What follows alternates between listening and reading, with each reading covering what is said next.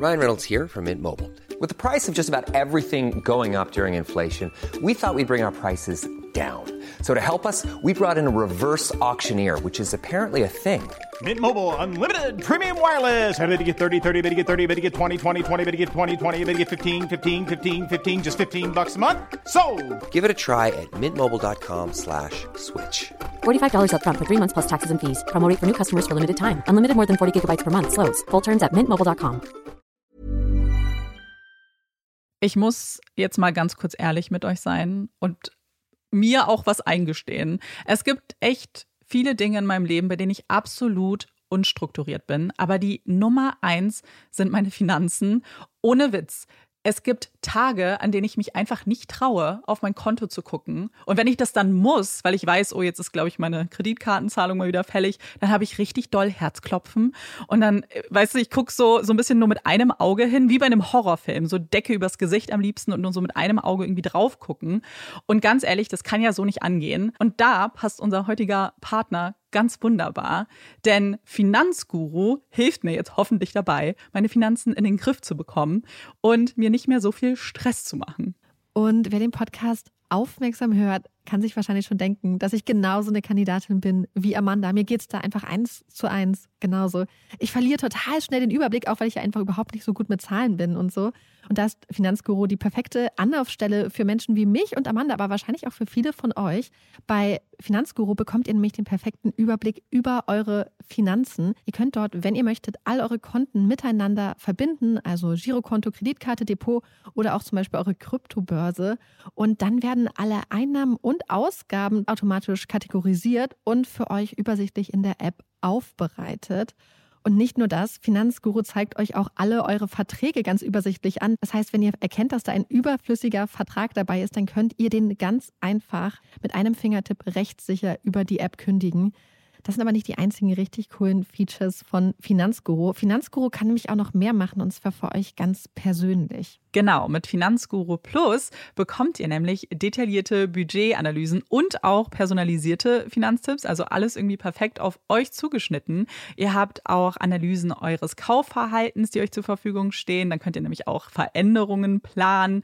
Und was ich auch super cool finde, ist die klare Übersicht eurer Ausgaben nach Kategorie, also zum Beispiel Lebensmittel, Shopping, Tanken. Das könnt ihr alles unterteilen. Und das äh, finde ich einfach so viel übersichtlicher und auch viel einfacher dann eben für zukünftige Veränderungen. Veränderungen. Wenn ihr Finanzguru auch ausprobieren wollt, dann haben wir jetzt ein richtig, richtig cooles Angebot für euch. Und zwar könnt ihr mit unserem Code PUPPIES Finanzguru Plus drei Monate lang kostenlos testen. Und das ist super einfach. Ihr müsst einfach nur die App downloaden, euer Konto verknüpfen und dann in eurem Profil den Code PUPPIES eingeben. Ganz wichtig, der Code ist nur für NeukundInnen gültig. Und dann geht's auch schon los. Dann könnt ihr Finanzguru drei Monate lang kostenlos kostenlos testen, durchstöbern und rausfinden, welche Funktion für euch am meisten Sinn ergibt. Den Link, den Code und alle weiteren Informationen findet ihr wie immer in unseren Shownotes und auch in unserem Linktree.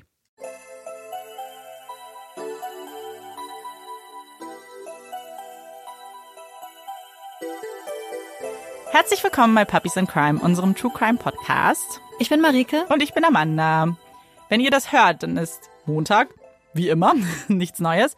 Aber dann war gestern Weltfrauentag, was wir grundsätzlich feiern, weil wir Frauen sind. Aber es ist auch eine Ausnahme, weil wir in Berlin ja das einzige Bundesland sind, in dem es ein offizieller Feiertag ist. Und wie frustrierend ist es bitte, wenn ein Feiertag auf einen Sonntag fällt? Das ist so schrecklich. Oder man ärgert sich dann einfach so krass. Aber was es natürlich dann wieder besser macht, ist daran zu denken, dass nächstes Jahr ist es ein Montag. Und das ist ja mal ziemlich Gott cool. sei Dank. Letzte Folge haben wir ja von Frauen gesprochen, die morden und töten und auch nicht immer aus so ganz löblichen Gründen, wie wir ja dann feststellen mussten, ganz erschreckenderweise. Aber jetzt dürfen wir Frauen wieder zelebrieren und feiern. Und in dieser Folge besprechen wir auch ein anderes Thema, was Marike für uns vorbereitet hat. Kurze Überleitung. Woo! Genau, ich habe den Fall diese Woche vorbereitet und steige auch direkt einfach ein. Wenn die Sonne untergeht, wenn es dunkel wird, fällt es leicht, die Häuser der Osage zu erkennen. Das Licht elektrischer Lampen umhüllt ihre Häuser, strahlt in die Nacht. Die Lampen brennen die ganze Nacht. Ein Außenstehender, ein unwissender Beobachter mag Angeberei dahinter vermuten. das protzige Zurschaustellen von Reichtum. Doch hinter dem Licht steckt die Angst. Die Angst vor der Dunkelheit, die Angst vor dem, was in der Dunkelheit lauert. Augen, die beobachten, die abwarten. Wen trifft es als Nächsten? fragen die Leute sich. Die Herrschaft des Schreckens hat begonnen. Es ist der Mai 1921 in Osage County, Oklahoma, den USA. Es ist eine karge Gegend.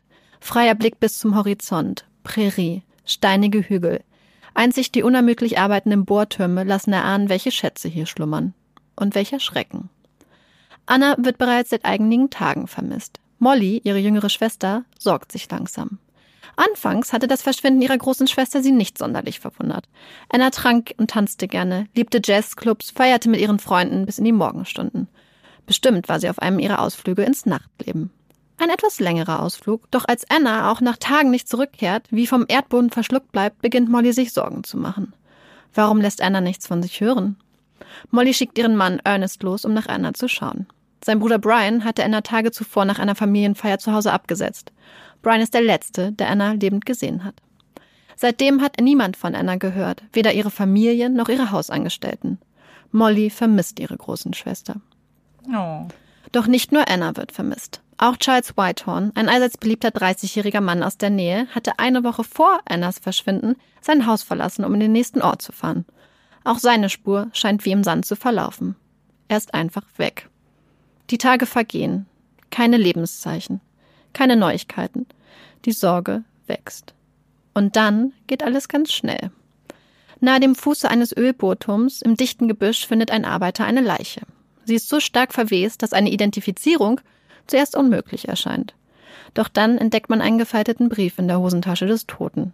Der Brief ist adressiert an Charles Whitehorn. Zwei Wochen nach seinem Verschwinden erhält seine Familie so die traurige Gewissheit. Er wird nie wieder heimkommen. Und die Untersuchung der Leiche offenbart noch Schlimmeres. Zwei Schusswunden zwischen den Augen zeigen, dass Charles brutal hingerichtet wurde.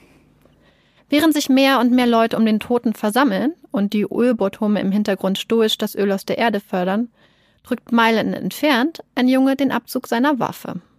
Er trifft. Das anvisierte Eichhörnchen zuckt. Der kleine Körper stürzt in eine Schlucht. Der Junge springt hinterher. Doch er findet nicht nur das kleine Eichhörnchen. Da liegt ein Körper, er ist schwarz angelaufen, aufgedunsen. Überall sind Maden. Der Körper wird wenig später aus der Schlucht geborgen. Man hieft die Leiche auf eine Holzplatte. Auch sie kann kaum identifiziert werden. Die Verwesung ist stark vorangeschritten. Aber man erkennt, dass es sich um eine Frau handelt. Könnte es die vermisste Anna sein? Man benachrichtigt ihre Familie. Auch ihre jüngere Schwester Molly soll kommen. Sie soll ihre Schwester identifizieren. Eine schwere Aufgabe. Hm, ja, glaube ich. Ihr Schwager Bill nimmt einen Zweig in die Hand und öffnet damit vorsichtig den Mund der Toten, legt den Blick auf ihre goldenen Zahnfüllungen frei. Das ist sicher Anna, sagt Bill. Und auch Mollys Lippen formen leise das Wort. Ja, es ist Anna, ihre große Schwester. Die Hausärzte von Annas Familie führen eine Autopsie durch. Oder das, was man sich in den 20er Jahren in Osage County als Autopsie vorstellt. Ein oberflächlicher, laienhafter Prozess. Die Pathologie selbst steckt noch in den Babyschuhen. Und wenn es neue Erkenntnisse auf dem Gebiet gibt, dann dringen sie nicht bis zu den Ärzten in Auschwitz durch. Dennoch, die Todesursache können sie feststellen. Ein winziges Loch in Annas Hinterkopf. Kaum dick wie ein Bleistift. Eine Einschusswunde. Auch Anna wurde mit einem gezielten Kopfschuss hingerichtet. Versuche, die Kugel zu finden, scheitern. Das ist seltsam, denn es gibt keine Austrittswunde. Eigentlich müsste die Kugel noch da sein. Neben Anna liegt eine Flasche mit einer klaren Flüssigkeit. Moonshine, schwarz gebrannter Alkohol. Es ist das erste Jahr der Prohibition in den USA. Es gilt ein landesweites Alkoholverbot. Die Menschen in Osage interessiert das kaum. Der Moonshine-Handel floriert. Wirkliche Ermittlungsbehörden gibt es nicht. Die Aufgabe, das Verbrechen aufzuklären, wird einigen anwesenden Männern zugeteilt. Das ist nicht unüblich. Die zuständigen Männer gehen davon aus, dass Anna auf einem Felsen saß, trank und dann von hinten erschossen wurde. Beweismittel werden nicht gesammelt. Weder werden Fotos von der Leiche noch vom Tatort geschossen. Man nimmt keinen der Reifenabdrücke, die deutlich am Tatort erkennbar sind, und schon bald haben die Anwesenden, die Schaulustigen, den Tatort zertrampelt. Molly wurde am 1. Dezember 1886 geboren, knapp ein Jahr nach ihrer großen Schwester Anna. Ihre Mutter zieht vier Mädchen auf. Molly, Lizzie, Rita und Anna. Da Molly Diabetes hat, war ihre Mutter stets davon ausgegangen, dass sie als erste ihrer Töchter sterben würde. Doch die Vorahnung ihrer Mutter scheint sich nicht zu bestätigen. Mollys jüngere Schwester Lizzie war wenige Jahre zuvor gestorben. Eine mysteriöse Krankheit, die plötzlich einsetzte. Innerhalb kürzester Zeit war Lizzie tot. Unerklärlich. Die Krankheit wurde nie diagnostiziert. Mhm. Und nun war auch Anna tot. Annas Beerdigung stellt die Familie vor eine schwere Prüfung. Denn aufgrund des Zustandes der Leiche kann Anna nicht, wie üblich, rituell geschminkt werden. Wird Anna auch ohne die rituelle Bemalung, die ihre Herkunft, ihre Familie, ihre Zugehörigkeit symbolisiert, gut im Reich der Toten ankommen? Die Sorge muss wie ein Stein im Magen der Familie gelegen haben. Denn die Familie gehört zum Volk der Osage, Native Americans, deren Ursprünge tausende Jahre zurückreichen. Das Volk des Wassers. Die Osage beherrschten früher einmal riesige Territorien in Nordamerika, vom heutigen Missouri, Kansas über Oklahoma bis zu den Rocky Mountains. Noch im Jahr 1803 nannte Thomas Jefferson, der dritte amerikanische Präsident, die Osage a Great Nation. Sie sind die besten Männer, die wir je gesehen haben, sagte er über die hochgewachsenen Krieger. Sie seien nun alle Familie. Die Osage sollen die amerikanische Nation als Freund und Wohltäter kennenlernen. Rosige Aussichten. In den nächsten zwei Jahrzehnten werden die Osage gezwungen, ihre Territorien aufzugeben. Sie müssen ihre Heimat, ihr Zuhause, die Gräber ihrer Vorfahren verlassen. Sie beziehen ein kleines Reservat in Kansas. Die Regierung sichert ihnen nun zu, dass sie hier für immer bleiben können. Doch dann kommen die weißen Siedler auch hier an. Sie plündern, vertreiben. Die Osage erklären sich notgedrungen bereit, ihr neues Zuhause an die Siedler zu verkaufen. Doch für einige Siedler dauert auch das zu lange. Sie massakrieren viele der Osage, skalpieren die Menschen, gehen brutal und grausam vor. Ein Blutbad. Die Osage müssen weiter. Schließlich kaufen sie ca. 600.000 Hektar Land von den Cherokee. Die Weißen haben kein Interesse an dem unscheinbaren Landstück. Es eigne sich nicht zur Landwirtschaft. Das Land sei kaputt, unfruchtbar, zu hügelig für den weißen Mann, denken die Osage. Die Osage hoffen nun, Sicherheit gefunden zu haben und angekommen zu sein. Doch die Zwangsmigration der letzten Jahrzehnte und auch die neuen unbekannten Krankheiten der weißen Siedler haben ihren Tribut gefordert. Die Osage zählen nur noch ca. 3000 Angehörige. Es waren einmal knapp 10.000. Die amerikanische Regierung setzt nun alles daran, die traditionelle Lebensweise und Bräuche der Osage auszulöschen. Sie sollen kulturell angepasst werden. Die Regierung geht rücksichtslos vor. 1893, als Molly gerade sieben Jahre alt ist, müssen ihre Eltern sie in einem katholischen Internat abgeben.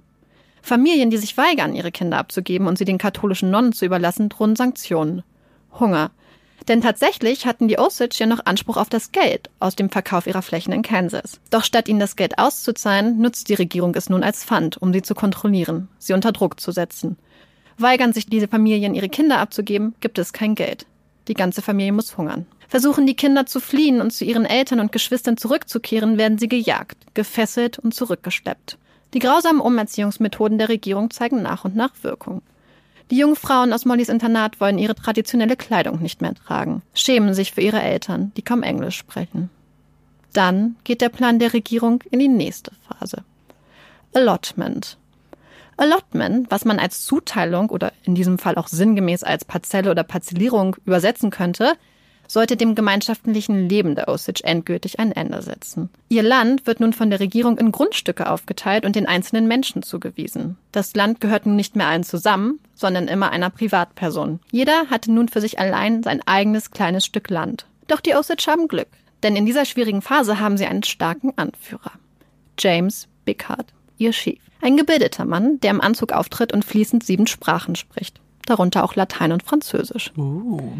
James Bickard hatte es bereits geschafft, den Prozess des Allotments mehrere Jahre hinauszuzögern. Als er erkennt, dass dies nicht weiter möglich ist, schafft er es, die Größe der Allotments, also der einzelnen Parzellen, hochzuhandeln.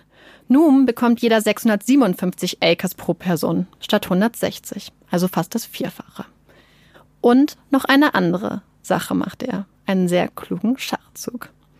Denn dem Allotment-Vertrag wird eine kleine Klausel hinzugefügt. Sie wirkt auf den ersten Blick sehr unscheinbar. Doch ihre Wirkung wird die Geschichte und das Schicksal der Menschen für immer verändern. Die Klausel sichert den Osage die Rechte an Öl, Gas, Kohle und andere Mineralien, die sich im Erdreich unter ihrem Land befinden. Uh, zu. so schlau. Die Osage hatten nämlich bereits einige Jahre zuvor herausgefunden, dass es unter ihren Füßen wohl einige Ölquellen gibt. Allen Angehörigen der Osage steht nun ein Headright zu, also ein an ihre Person gebundenes Recht auf Anteil aus den Gewinnen aus dem Mineraliengeschäft. Diese Headrights können nicht verkauft, sondern nur vererbt werden. So entsteht das erste sogenannte unterirdische Reservat. Es ist Anfang des 20. Jahrhunderts. Das Ölgeschäft läuft prächtig an. Das schwarze Gold sprudelt bald nur so aus dem Land, das Jahre zuvor noch als steril, kaputt und unkultivierbar galt. Pachtrechte und Ölbohrlizenzen werden meistbietend versteigert. Die Gebote klettern in immer neue, ungeahnte Höhen. Die Osage fahren teure Autos, bauen großzügige Anwesen, haben Hausangestellte. Das weiße Amerika ist pikiert, neidisch, empört, dass sie sogar weiße Hausangestellte haben. Unvorstellbar. Das passt ganz und gar nicht in das enge Weltbild vieler Amerikaner, die die Osage gern rassistisch als wild, primitiv, unkultiviert oder noch Schlimmeres beschimpfen. Die Presse peitscht die Gefühle weiter hoch, berichtet sensationslüsternd, füttert Vorurteile und Neid. Das schwarze Gold bringt nicht nur Geld nach Osage County, sondern auch eine ganze Armada an zwielichtigen Gestalten. Alkoholbrenner, deren illegales Geschäft in der Zeit der Alkoholprohibition floriert. Es strömen Klein- und Großkriminelle, raue Cowboys und Räuber nach Osage. Aber keine Gendarmen. Es herrscht eine gewisse Gesetzlosigkeit. Ein wunderbarer Nährboden für Ölimperien und Halunken. Selbst der Sheriff, der im Jahr 1921, also zum Zeitpunkt der Morde an Anna und Charles, für die Ordnung im County zuständig ist, ist so eine Gestalt zweifelhaften Rufes. Denn auch wenn ihm einmal nachgesagt wurde, ein Albtraum für Bösewichte zu sein, der Sheriff hat sich mit den kriminellen Machenschaften im County bestens arrangiert. Eine dreckige Hand wäscht die andere. Recht und Gerechtigkeit haben für diese Herren keine Priorität. Kein Wunder also, dass es keine Fortschritte in den Ermittlungen zu Anna und Charles Tod gibt. Molly versucht zwar die Ermittlungen voranzutreiben, aber der Tod der Osage interessiert scheinbar nicht. Es ist zum Verzweifeln. Doch Molly gibt nicht auf. Schließlich wendet sie sich an den Onkel ihres Mannes Ernest, William Hale. Ein ehemaliger Cowboy, der eines Tages in Osage County aufgetaucht war, arm wie eine Kirchenmaus, sich hochkämpfte und später im Viehgeschäft Millionen verdiente. William Hales Einfluss ist über die County-Grenzen hinweg legendär. In einer Gesellschaft, in der der Sheriff korrupt ist, will Hale seinen Einfluss zum Guten nutzen. Die Gesellschaft ein bisschen sicherer, ein bisschen besser, ein bisschen gerechter machen. William Hale, der König von Osage County. William Hale verspricht Molly, sich der Sache anzunehmen, die Aufklärung voranzutreiben und Gerechtigkeit für Anna zu suchen. Anna sei schließlich eine gute Freundin gewesen. Und Familie. Die Behörden fangen nun an, zögerlich die Ermittlungen aufzunehmen. Sie befragen Zeugen, überprüfen Aussagen, aber die Ermittlungen verlaufen wieder im Nichts. Man nimmt an, dass der Mörder ein Fremder war, jemand, der nicht aus dem County stammt, jemand von außen, jemand, der wohl mittlerweile über alle Berge ist. Es ist eine angenehme Theorie. Doch manche vermuten, dass der Mörder unter ihnen weilt, still, heimlich, unerkannt. Ob er wieder zuschlagen wird? Schließlich werden die Ermittlungen im Fall Anna eingestellt, Täter unbekannt. Auch Charles Whitehorns Akte wird geschlossen. Auch hier der Vermerk Täter unbekannt. Kurz darauf stirbt Mollys Mutter Izzy. Auch wenn der Arzt eine natürliche Todesursache feststellt. Mollys Schwager Bill, der Mann ihrer Schwester Rita, hat einen Verdacht. Izzy wurde vergiftet. Doch auch in diesem Fall wird nicht ermittelt. Die Familien wollen die Hoffnung aber nicht aufgeben. Mollys Familie, die Familie von Charles und auch William Hay, der König, loben schließlich hohe Summen als Belohnung aus, bitten die Öffentlichkeit um Mithilfe und Hinweise. Sie engagieren die verschiedensten Privatdetektive. Doch es bringt nichts. Der Fall scheint tot. Es gibt kein Vor und kein Zurück. Stillstand. Bis zum März 1922. Seit den Morden an Anna und Charles ist mehr als ein halbes Jahr vergangen. William Stepson ist 29, ein hübscher Mann mit einem jungenhaften Gesicht. Auch er gehört zu den Osage. Der Vater zweier Kinder bekommt einen Telefonanruf. Er verlässt sein Haus, dann kehrt er heim. Es geht ihm nicht gut. Stunden später ist er tot. Die Behörden kommen zu dem Schluss, dass dem jungen Vater ein Gift injiziert wurde. Vermutlich Strichnin. Es ist ein grausamer, ein qualvoller Tod. Doch es wird keine ausführliche toxikologische Analyse durchgeführt. Die Theorie wird nie mit Beweisen untermauert. Kurz darauf stirbt noch eine weitere Angehörige der Osage. Auch die Umstände ihres Todes lassen auf eine Vergiftung schließen. Doch wieder gibt es keine Analyse. Es folgen weitere verdächtige Todesfälle. Doch niemand unternimmt etwas.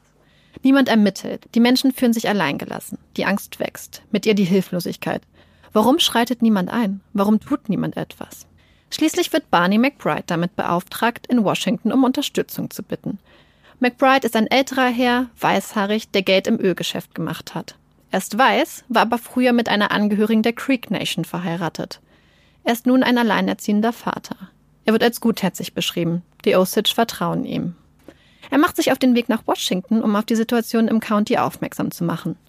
Mein warnt ihn, er solle vorsichtig sein. Zum Schutz trägt er eine Bibel und einen Revolver bei sich, als er in Washington ankommt. Barney McBride wird nie aus Washington zurückkehren. Man findet seinen nackten, mit Hämatonen und Stichwunden übersäten Körper am nächsten Morgen. Die folgenden sechs Monate scheint es keine weiteren auffälligen Todesfälle zu geben. Können die Menschen endlich aufatmen? Sind der oder die Mörder endlich weg? Weitergezogen? Die Einnahmen aus der Ölförderung steigen weiter dramatisch. Mit dem Vermögen der Osage wächst aber auch die Empörung des weißen Amerikas weiter. Man wirft den Menschen Verschwendungssucht vor, einen unmoralischen Umgang mit Geld. Man übersieht bewusst die Osage, die verantwortungsvoll und klug ihr Geld investieren, in die Bildung ihrer Kinder, in die Gemeinschaft. Und man übersieht auch etwas anderes gerne. Denn viele der Osage können ihr Geld gar nicht frei ausgeben. Sie haben keinerlei Verfügungsgewalt über ihre Finanzen, denn sie haben Guardians, Vormunde. Es ist ein rassistisches System, von der Regierung eingeführt. Man unterstellt den Osage eine angeborene moralische und intellektuelle Schwäche. Man spricht Alter. ihnen jegliche Kompetenz ab. Wer zu 100% Osage ist, bekommt automatisch einen Vormund bestellt. Einen weißen Mann, der von nun an über das Geld bestimmt. Meistens ein angesehener Geschäftsmann oder ein Anwalt. Es ist ein lukratives Geschäft für die Vormunde. Viele von ihnen nutzen es eiskalt aus. Das Vormundsystem sorgt dafür, dass die Kontrolle der Ölmillionen im Verborgenen weiter in weißer Hand bleiben. Es ist ein brutaler Eingriff in die Freiheit und das Selbstbestimmungsrecht der betroffenen Männer und Frauen. Sogar über Geschäfte des täglichen Lebens, über Einkäufe von Brot und Fleisch können die Vormunde bestimmen. Es ist Februar 1923. Der Mord an Anna liegt mehr als anderthalb Jahre zurück. Es ist eiskalt, windig, ungemütlich. Zwei Jäger, die der beißenden Kälte trotzen, entdecken in einer Senke ein Auto. Sie alarmieren den Sheriff. Die Vorhänge des Wagens sind zugezogen. Zu der Zeit war es üblich, dass Autos Vorhänge hatten, so ein bisschen wie ein Leichenwagen. Durch einen Spalt im Vorhang erkennt der Deputy Sheriff eine zusammengesunkene Person hinterm Steuer. Bestimmt ein Betrunkener, der seinen Rausch ausschläft. Der Sheriff öffnet die Tür und bemerkt, dass er falsch liegt. Denn da ist viel Blut. Der Mann ist tot. Ein einzelner Schuss in den Hinterkopf. Der Deputy erkennt den Toten. Denn anders als in der glühenden Sommerhitze, die damals die Identifizierung von Anna und Charles so erschwert hat, hat die eisige Winterkälte den Toten konserviert. Es ist Henry Rowan, 40 Jahre alt, Osage, Vater zweier Kinder. Die zuständigen Behörden werden benachrichtigt. Und auch William Hale. Denn er ist ein Freund von Rowan. Er ist zutiefst bestürzt über den Tod seines guten Freundes, der ihn sogar als den Begünstigten seiner Lebensversicherung eingesetzt hatte – als Dank dafür, dass Hale ihm wohl wieder und wieder Geld geliehen und vorgeschossen hatte. Auch für Molly ist der Mord an Rowan ein Schock, denn die Gemeinsamkeiten zu den Morden an Anna und Charles sind offensichtlich. Der Mord alarmiert die Osage. Die Angst, die Panik ist zurück. Die Menschen verdächtigen Nachbarn, Freunde und Familienmitglieder. Sie lassen nun die elektrischen Lampen um ihre Häuser anbringen, lassen sie die ganze Nacht brennen, hoffen, dass das Licht sie schützt. Es ist die pure Verzweiflung. Mollys Schwester Rita, ihre einzige noch lebende Schwester, zieht gemeinsam mit ihrem Mann Bill in die Stadt Fairfax. Sie suchen Sicherheit und Schutz. Ihr einsam gelegenes Haus, so weit draußen, außerhalb der Stadt, erschien ihnen zu unsicher. Sie fühlten sich wie lebende Zielscheiben, so alleine, umgeben von Dunkelheit. Sie suchen Schutz in der hell erleuchteten Stadt unter den anderen Menschen. In der neuen Nachbarschaft lassen die Menschen ihre Lampen auch brennen. Und sie haben scharfe Wachhunde. Hunde, die beim kleinsten Geräusch anschlagen. Radau machen. Abschreckung und Alarmanlage. Ihre Anwesenheit beruhigt Rita. Doch dann sterben die Hunde. Einer nach den anderen. Tot. Es ist der 10. März, kurz vor drei Uhr nachts. Alles ist ruhig. Dann ist es plötzlich laut, hell. Eine massive Explosion erschüttert Fairfax. Die Stadt bebt. Türen zerbersten, Balken brechen, Fensterscheiben zerspringen und Glassplitter fliegen umher. Molly wacht auf, springt panisch auf, rennt vom Bett zum Fenster, sieht den orangenen Schein am Himmel. Die Nacht glüht, pulsiert. Die Einwohner von Fairfax rennen aus ihren Häusern, halb im Schlaf, panisch, verwirrt.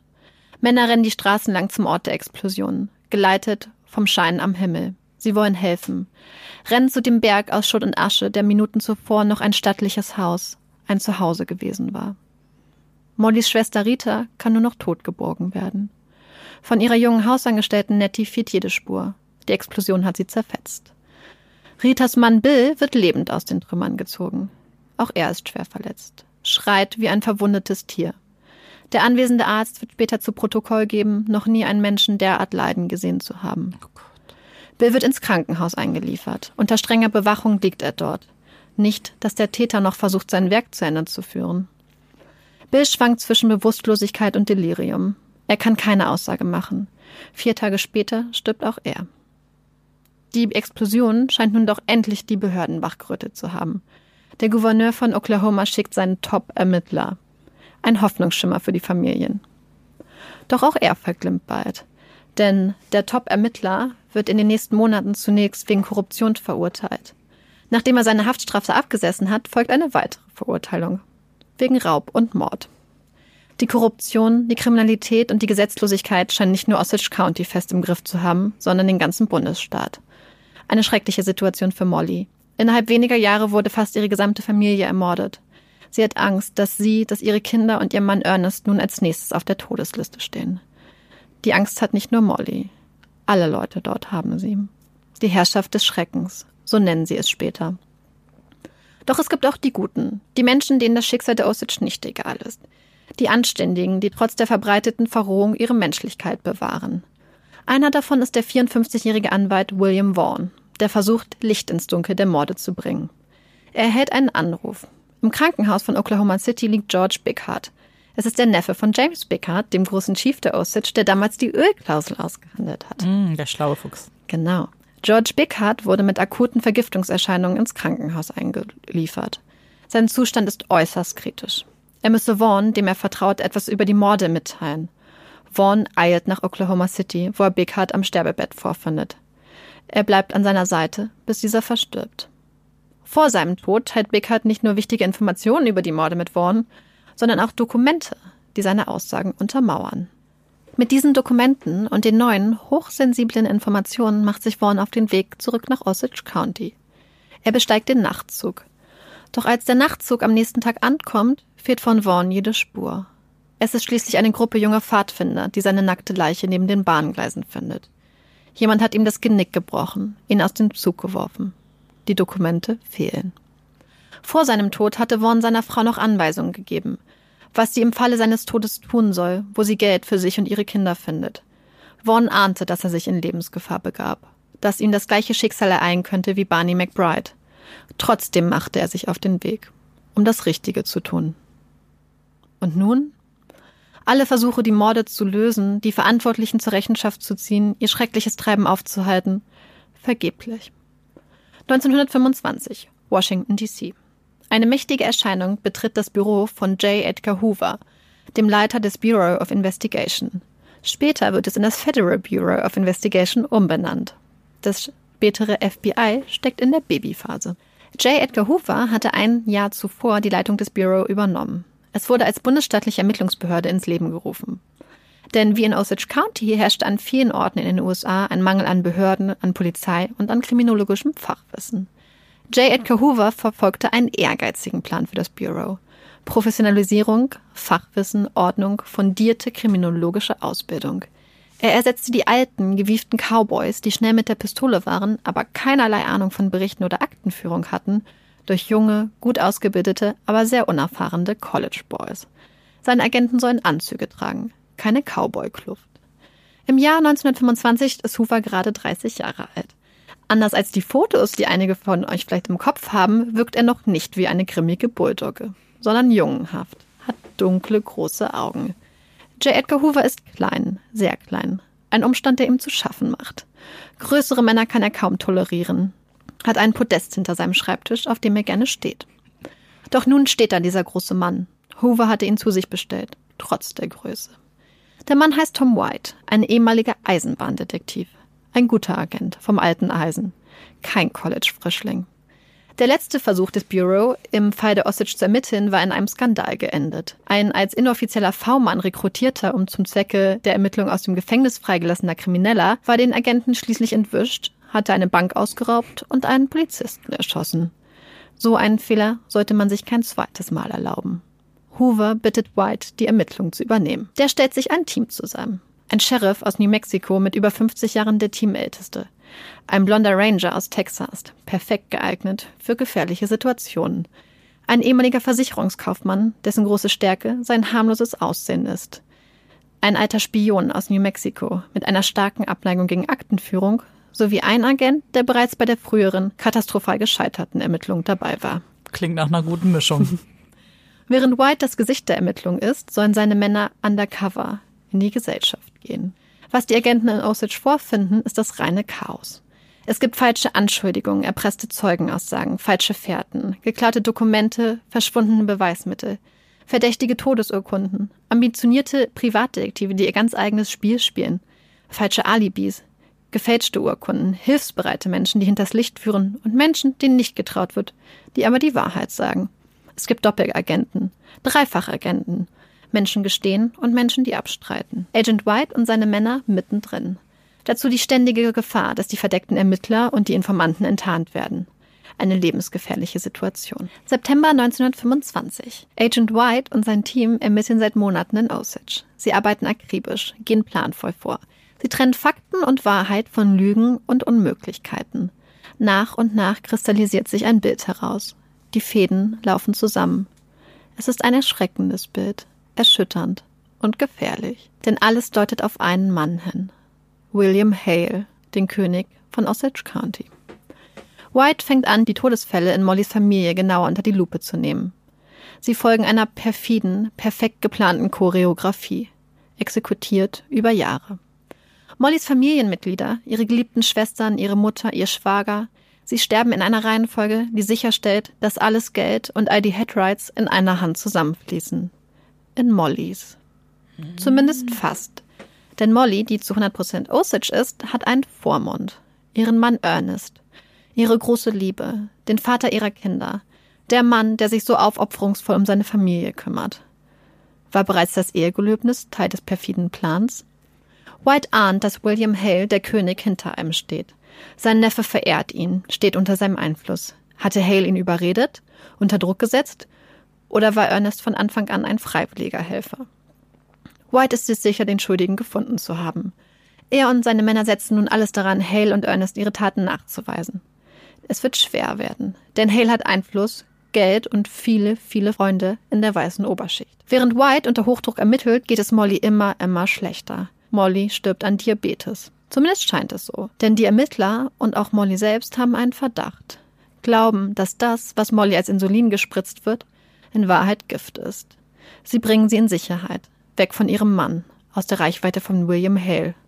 Molly geht es schlagartig besser. Als sie schließlich von White vernommen wird, steht sie trotzdem treu zu ihrem Mann Ernest, betont, wie liebevoll, wie ehrlich er sei. Ein guter Mann, ein guter Vater. Auf die Frage, ob sie ihn noch liebt, antwortet sie mit Ja. Schließlich haben White und seine Männer genügend Beweise, Aussagen und Geständnisse, um Ernest, Hale sowie einen weiteren Beteiligten den Prozess zu machen. Ernest soll für die Anklage aussagen. Doch dann wechselt Ernest mitten im Prozess die Seiten, sagt für die Verteidigung aus, entlastet seinen Onkel und mehr. Er wirft White und seinen Männern Folter und Aussageerpressung vor. Doch dann stirbt plötzlich die jüngste Tochter von Molly und Ernest während des Prozesses.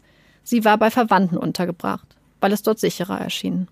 Der Tod seiner kleinen Tochter Anna ändert alles in Ernest. Er sei nun durch mit den Lügen. Ernest wechselt zum letzten Mal die Seiten. Er sagt aus, er gesteht, belastet seinen Onkel William Hale schwer. Er habe die Morde an Mollys Familie in Auftrag gegeben. Ernest wird zu einer lebenslänglichen Gefängnisstrafe verurteilt, aber sein Gesicht zeigt Erleichterung. Darf ich kurz was fragen? Ähm, ist sie äh, einfach aus natürlichen Gründen gestorben? Oder? Ja. Okay. Später stellt sich heraus, dass noch etwas anderes auf dem Gewissen von Ernest gelastet haben muss. Denn in der Nacht, in der Rita und Bill bei der Explosion in ihrem Haus getötet wurden, sollten eigentlich die Kinder von Ernest und Molly bei ihnen übernachten. Nur die Ohrinfektion ihres Sohnes sorgte dafür, dass die Kinder doch zu Hause schlafen. Fast hätte ihr Vater sie in den Tod geschickt. Dann geht der Prozess, beziehungsweise die Prozesse gegen William Hale los. Der König von Osage County sitzt auf der Anklagebank. Obwohl sein Neffe Ernest ihn als den Kopf und den Auftraggeber hinter den Morden an Mollys Familie beschuldigt hat und die Beweise schlagkräftig sind, wird er nur wegen des Mordes an Henry Rowan angeklagt. Das hat unter anderem etwas damit zu tun, wo die Taten und die Morde stattgefunden haben, denn die Zuständigkeiten der verschiedenen Gerichte sind unterschiedlich. Es gibt einmal Bundesgerichte mhm. und dann ähm, Gerichte in jedem jeweiligen Staat. Und man hat einfach gefürchtet, dass die Mordfälle, in denen der Staat quasi zuständig ist, nicht angeklagt werden würden. Ja. Und sind sie auch nicht, weil William Hale so einflussreich war. Und nur das Bundesgericht hat sich dann getraut, ihn anzuklagen. Und es hat, ging auch nur deswegen, weil Henry Rowan auf Gebiet der Osage umgebracht wurde, was zum quasi zum Sta also ja. zum Nation-Gebiet gezählt hat. Und deswegen war dann zufällig nach einem langen Streit auch das Bundesgericht zuständig. Auf Seiten der Anklage und auf den Seiten der Osage stellt sich noch eine andere Frage. Neben der Frage, wie viele Juroren Hale sich wohl gekauft haben mag, geht es um etwas anderes, um etwas Grundlegendes. Wird eine Jury aus zwölf weißen Männern den Mord an einem Osage überhaupt als einen Mord ansehen? Oder, wie einer von ihnen bitter bemerkt, eher als eine Form der Tierquälerei? Alter! Die erste Jury kommt zu keinem Ergebnis. Hale hat es tatsächlich geschafft, einige der, Jurore, der Juroren zu kaufen. Doch irgendwann gelingt das Unmögliche.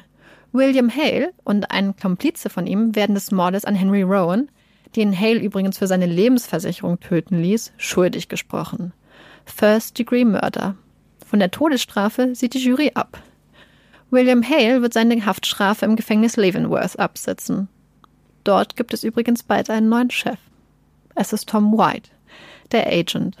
Ironie des Schicksals. Und Molly? Ihre Familie wurde ihr genommen von dem Mann, den sie vertraute, den sie liebte. Ihre kleine Tochter ist gestorben. Sie hat einen Mordversuch überlebt. Und jetzt? Sie zeigt beeindruckende Resilienz und schafft das scheinbar Unmögliche. Sie verliebt sich, schafft es, Vertrauen aufzubauen, heiratet einen Mann namens John Cobb, halb weiß, halb Creek. Die Liebe ist echt. Sie ist glücklich. Und noch etwas anderes. Denn Molly und die anderen Osage kämpfen gegen das korrupte Vormundsystem. Molly ist 44, als ein Gericht sie als mündig anerkennt. Sie ist endlich frei. Das Ende. Case closed. Oder? Im Jahr 2012 fährt David Gren, ein Journalist, nach Osage County. Er will über die Herrschaft des Schreckens berichten. Dann fallen ihm Ungereimheiten auf. Lücken. Vielleicht sind sie euch auch aufgefallen. Denn zum Beispiel die Morde an dem Anwalt Vaughn und an Barney McBride, bei denen ja die Modi operandi mhm. sehr, sehr ähnlich waren, wurden nie aufgeklärt.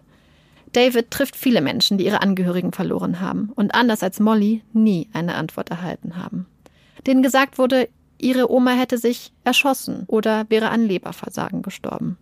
Bis zu diesem Zeitpunkt war man stets davon ausgegangen, dass die Zeit des Terrors bzw. des Schreckens von 1921 bis 1926 anhielt. Doch nun berichten die Menschen ihm von Verwandten, die nachweislich bereits 1918 für ihre Headrights ermordet wurden. Von verdächtigen Todesfällen bis 1931. Er recherchiert. Jahrelang. Am Ende entsteht das Buch Killers of the Flower Moon. Und ein anderes, noch brutaleres Bild der Osage-Morde.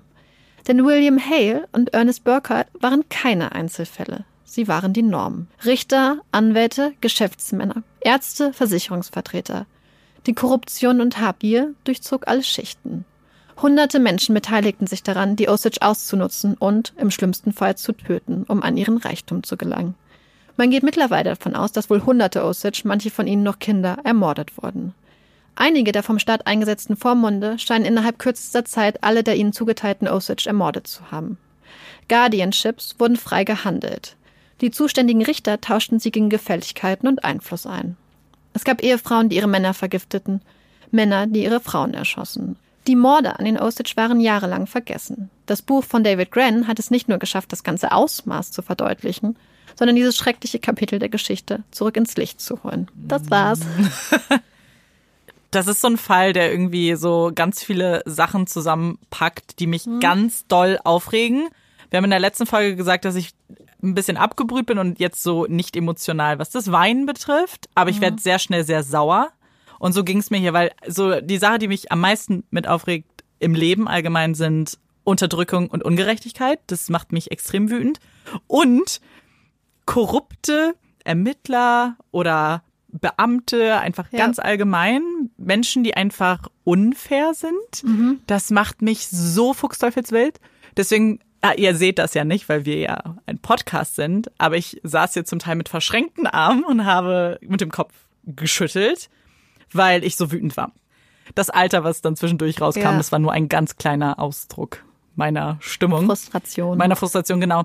Und dann versucht man ja trotzdem immer bei True Crime zu verstehen, vielleicht, wo kommt es her, warum sind Menschen korrupt, warum werden Gruppen unterdrückt für Geld, für materielle Dinge und vor allem so, so extrem, dass denen nichts gegönnt wird, nicht so das kleinste Gut an Freiheit zum Beispiel und denkt sich, okay, es war eine andere Zeit, es ist 100 Jahre her und vielleicht, vielleicht spielt es mit ein, die Stimmung, wobei man weiß, dass heute immer noch genau das Gleiche passiert. ja. Aber ja, das ähm, war so mein Gedankenprozess so ein bisschen. Ja, also es ist total krass. Ich glaube, dass man nicht unterschätzen darf, wie ähm, Rassismus, der damals ganz stark ähm, geherrscht hat, hier die Basis gelegt hat für das Verbrechen. Also zumindest ist es meine Meinung.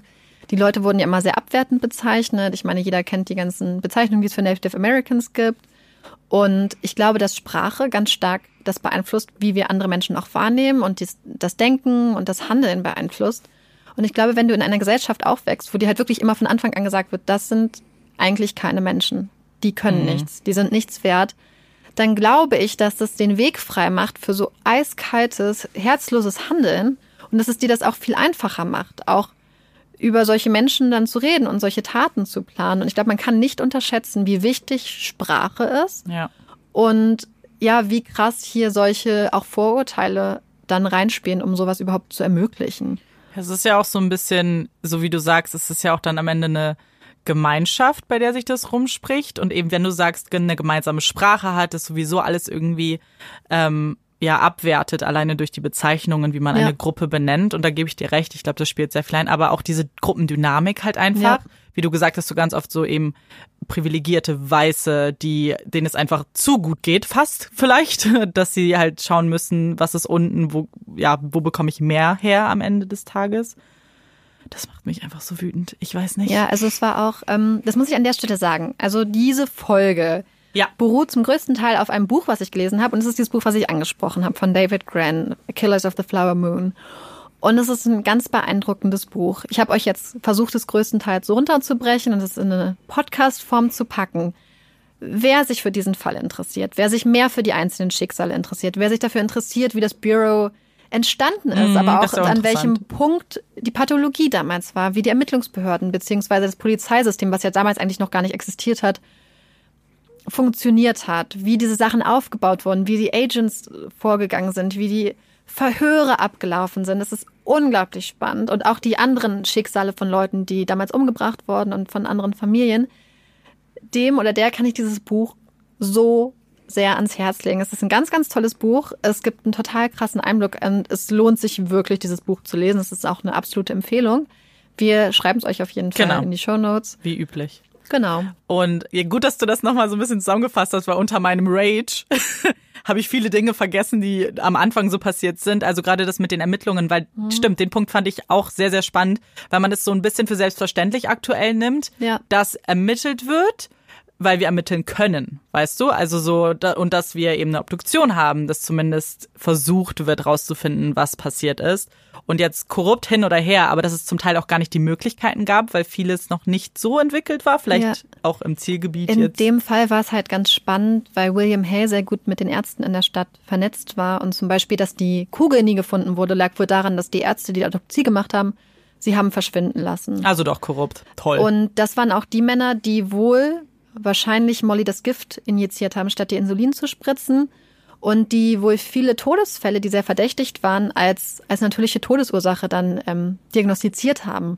Das heißt, diese Männer waren eigentlich so auch so elementar wichtig für all das, was in der Stadt passiert ist. Und es, es geht wirklich durch alle Schichten. Es gibt Versicherungsvertreter, die, also William Hale hat ja Henry Rowan umbringen lassen, weil er als Begünstigter in dessen Lebensversicherung eingesetzt wurde. ja.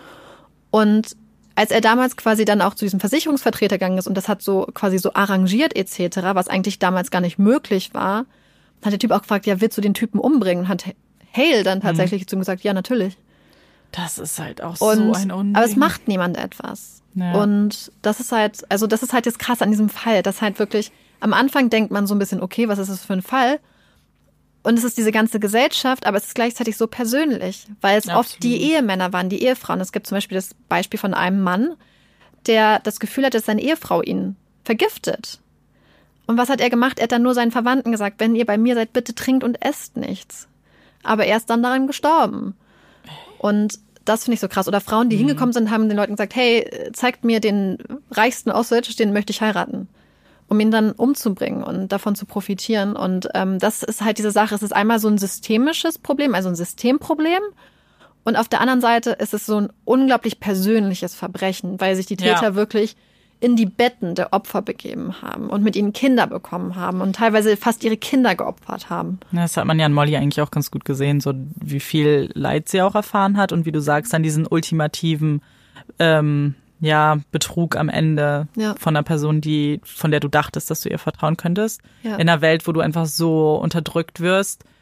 Auch das mit diesem Vormund, das fand ich ja auch so Ja, das so ist ja die Basis. Unmöglich. Ohne diesen Vormund hätte das, wäre das Ganze wahrscheinlich nie Nicht so ausgeartet. So, und noch eine Sache, die ganz krass ist eigentlich, denn David Gren ist ja dahingegangen und die Leute haben ihm Geschichten erzählt. Die haben gesagt, hey, meine Oma wurde damals, ist gestorben, uns wurde gesagt, es war ein Suizid. Kannst du nicht mal gucken? Und er hat es dann tatsächlich geschafft, viele von diesen Mordfällen, also es, die eigentlich als natürliche Tode oder als Suizid klassifiziert mhm. waren, eigentlich dann Hinweise zu finden, dass es nicht der Fall ist. Dass es kein natürlicher Tod war und hat aber dadurch vielen Angehörigen auch so eine Art Closure gegeben. Das heißt, er hat ihnen geholfen, mit der Sache abzuschließen, abzuschließen und zumindest ja. eine Antwort zu finden. Und er konnte auch mehr oder weniger rausfinden, wer für den Tod der beiden weißen Männer, die sich für die Osage eingesetzt haben, für Barney McBride und Vaughn, ja. Äh, verantwortlich war. Und da konnte er auch quasi den Täter identifizieren, spannenderweise. Es war auch jemand, der im Versicherungsbetrug etc. ganz, ganz vorne mit dabei war. Und heutzutage leben tatsächlich die ähm, Kinder der Täter und der Opfer immer noch nebeneinander. Und dieses Trauma zieht sich halt durch die Generation. Absolut. Also die jüngeren Generationen sind immer noch traumatisiert von dem, was damals passiert ist. Ja. ja. Ich, ja, man ist dann immer so geneigt, so gerade das viel auf die USA zu schieben, weil man oft ja noch ein bisschen das Gefühl hat, gerade mit den Korrupten auch, ähm, aber ich glaube, dass man da viel näher gucken kann und weiß, dass das gar nicht so abwegig ist und auch 100 Jahre später noch ja. ähm, vorhanden ist. Also genau, ich kann es nochmal betonen. Wer sich für den Fall interessiert, Killers of the Flower Moon, David Grant, absolute Empfehlung. Und für die, die nicht so gerne lesen, wird wohl 2021 dann der Film mit und von Leonardo DiCaprio ins Kino kommen und euch diesen spannenden Fall hoffentlich sehr gut hm. nahe bringen. Da bin ich auch gespannt. Puppy Break! Woo! Marike und ich unterhalten uns regelmäßig darüber, wie lustig es wir finden, wie unterschiedlich Olafs Gesicht ist. Das klingt jetzt komisch. Denn manchmal sieht er ganz süß aus, hat Kulleraugen, sieht ein bisschen aus wie ein Teddybär. Manchmal sieht er aber aus wie ein kleiner Opa. Und das hat, darauf spielt auch so ein bisschen meine Puppy, äh, ja, mein Puppy-Fact für die Puppy Break ähm, an. Und zwar ist es tatsächlich so, dass Hunde auch eine Mimik haben und bis zu 100 verschiedene Gesichtsausdrücke haben können. Was aber super interessant ist, dass sich das mit der Zeit auch geändert hat und vor allem hat es damit zu tun, dass Hunde sich uns Menschen anpassen. Oh. Früher war es zum Beispiel ein Zeichen, wenn sie die Zähne so ein bisschen gefletscht haben, also die, ja, die Oberlippe hochgezogen haben, eben, dass es ein Warnzeichen ist. Aber Mittlerweile ist es so, dass das tatsächlich ein Lächeln ist. Sie haben es eben bei Menschen gesehen, dass wir lachen und Zähne zeigen. Und seitdem ist es wirklich so, dass das Hunde manchmal nachahmen und lächeln. Und das fand ich super süß. Oh, sehr niedlich. Marike, hast du eine Empfehlung für uns? Ja, diese Woche habe ich tatsächlich wieder eine Empfehlung. Ich habe mich letzte Woche sehr geschämt. Richtig so. An dieser Stelle muss ich sagen, Amanda und ich machen sehr, sehr gerne Tests. Tests, die uns sagen, welcher Mann von Twilight unser Soulmate ist. Tests, die uns sagen, welche fünf Desserts wir auswählen oder die uns fragen, welche ja. fünf Desserts wir gerne essen möchten und die uns dann sagen, welche Jahreszeit wir sind. Wir machen gerne welche, die mit Essen zu tun haben. Genau, aber auch nur mit Bildern von Essen, weil sonst ist es langweilig. Das stimmt. Auf jeden Fall haben wir neues einen Test gemacht und wir hatten tatsächlich zur Abwechslung beide das gleiche Ergebnis. Ja, das passiert sonst nie. Nie. Uns wurde beiden Peaky Blindness empfohlen und ich dachte, wow, das ist der beste Test, denn Peaky Blinders ist tatsächlich eine meiner absoluten Lieblingsserien. Und dann wusste ich direkt, das wird meine Empfehlung diese Woche sein. Ich empfehle euch Peaky Blinders. Das ist eine der besten Serien, die ich kenne. Sie ist so schön, sie ist total toll anzugucken. Die Kostüme sind genial. Es geht um ja, um so eine Gangstergruppe, die Peaky Blinders aus Birmingham. Es spielt im Anfang des 20. Jahrhunderts Und es ist einfach so toll. Ich will gar nicht viel sagen. Es ist eine der besten Serien, die es gibt auf dieser Welt. Total spannend, ein bisschen brutal. Ein bisschen sehr brutal eigentlich. Aber es ist. Ich glaube, damit so kommt ihr klar, wenn ihr. True Crime hört. Genau, also absolute Empfehlung. Wer es noch nicht geguckt hat, so wie setzt ich. euch am Wochenende hin und guckt das einmal durch. Super, ich glaube, das ist tatsächlich was, was ich auf meine Liste auch machen muss. Ich habe auch eine Empfehlung für Mhm. dich und euch da draußen. Ist ein bisschen was anderes und zwar möchte ich äh, ein Spiel empfehlen. Oh. Genau. Und zwar liebe ich Exit Games und alles so, was mit Detektivarbeit zu tun hat. Das haben wir jetzt schon ein bisschen rausgefunden. Und es gibt neben den wirklich großen, normalen Exit Games in Hallen, die es in vielen Städten gibt, auch ein Spiel, also ein tatsächliches Spiel mit Karten und alles. Das heißt auch Exit, das Spiel. Und ich muss sagen, man stellt sich das vielleicht ein bisschen komisch vor, wenn man ja das äh, zu Hause einfach spielt, aber es macht richtig, richtig, richtig großen Spaß. Und ich habe dazu auch noch so eine kleine lustig und peinliche Geschichte. Das, ich habe es zweimal gespielt. Einmal hab ich das, haben wir das zu viert mit Freunden gemacht und da war es auch echt witzig. Wir haben die Rätsel gelöst und die Geschichte ist lustig. Und ich habe dann auch zwei von diesen Spielen, weil ich die so gerne mag, zu Weihnachten bekommen. Und dann habe ich mit meiner Schwester das einen Abend gespielt, ich glaube am ersten oder zweiten Weihnachtstag. Und wir beide waren so katastrophal schlecht. Oh mein Gott. Und das war ein Einsteiger. Es gibt drei Level. Es gibt Einsteiger, Fortgeschrittener und Profi. Und das erste Mal habe ich Fortgeschrittene gespielt. Und dann, als ich gesehen habe, sie hat mir Einsteiger gekauft, dachte ich noch so, was ist denn los? Das, schaffen wir easy. Weißt du, wie schlimm das war, Marike? Wir haben uns so geschrieben. Meine Schwester hat mir danach geschrieben, liebe Grüße. Sie hätte nach diesem Moment gerne ihr Abitur zurückgegeben. Weil das, wir waren so blöd. Wir mussten so oft in diese Lösungshefte gucken. Und wir können auch bis heute nicht so ganz sagen, woran das liegt, ehrlich gesagt. Weil so schwer war es eigentlich auch nicht. Hm. Vielleicht waren wir ungeduldig. Bestimmt. Aber trotzdem ist eine super Empfehlung, es macht Spaß. Was ihr übrigens nicht seht, was sich ja hier abspielt, ihr hört das Ganze ja nur, ist unsere oder Marikes Mimik und Gestik. Marike hat mir gerade gesagt, ich mache es auch.